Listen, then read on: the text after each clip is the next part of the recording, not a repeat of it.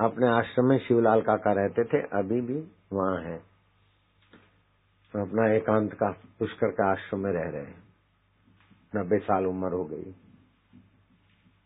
उनके होटल के सामने एक मुसलमान माई गाउन पहन के रहती थी। जैसे भिख मंगे या ऐसे गंदे कपड़े लगते वाले रहते हैं, लोग पागल लोग ऐसे रहती थी। कोई कुछ दे जाए वो खाए, कुत्ते भी खाए, वो भी खाए, ऐसी बाई रहती थी। तो मैं डिशा में रहता था।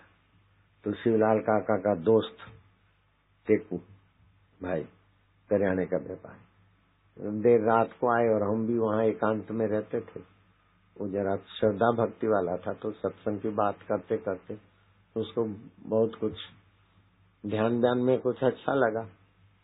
तो रात, देर रात हो गई। डेढ़ बज गया होगा। दिशा की बात है। तो होटल के सामने जो दिन भर पागलों की नहीं पड़ी रहती थी भाई, उसने उसको बुलाया के इधर आ।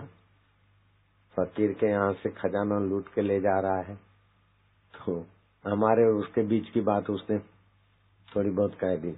सुबह वो आया कि साई, वो जो पगली पगली लग रही है गाउन पहनती मुसलमान भाई, वो तो अपनी बात ऐसे ऐसे बता तो मेरे को लगा कि भाई कोई सिद्ध पुरुष है। अब मैं शहर में जाऊँगा तो भीड़ हो जाएगी। भाई को कैसे लाए? क्या करें? आधा घंटा, वो बात वहाँ पूरी हो गई। आधा घंटा भी नहीं गुजरा तो भागा भागा आके वो भाई अपना बोरा बिस्तर लेकर अपने आश्रम के पास में, नीम के पेड़ के पास आके बैठ गई। अब मैं उसे मिलने गया तो मेरे सामने देखकर खूब हँसी। और मेरे को कोड वर्ड में कुछ उसने सुना दिया तो मैं जरा सुकड़ा गया। सुकड़ा गया तो समझ गई तो उसने बात को पलटी भी खिला दी। मैं क्या ये बाई है? उसने कोड वर्ड में बोला, साहेब बन गया है।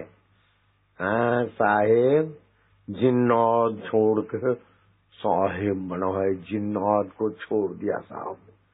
तो मैं उस समय ऐसा रहता था कि किसी को पता न चले। कि मैं शादीशुदा हूँ अथवा अहमदाबाद का हूँ। एकांत में रहना था, अज्ञात रहना था।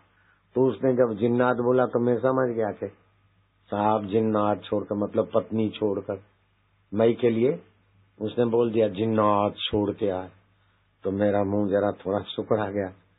तो उसने पलटी मारी, साहेब जिन्नात छोड़ के, साहेब का जिन्नात हम हैं।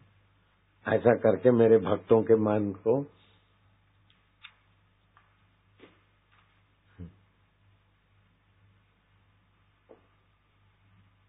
आया गया में डाल के मेरे को उसने संतुष्ट कर दिया।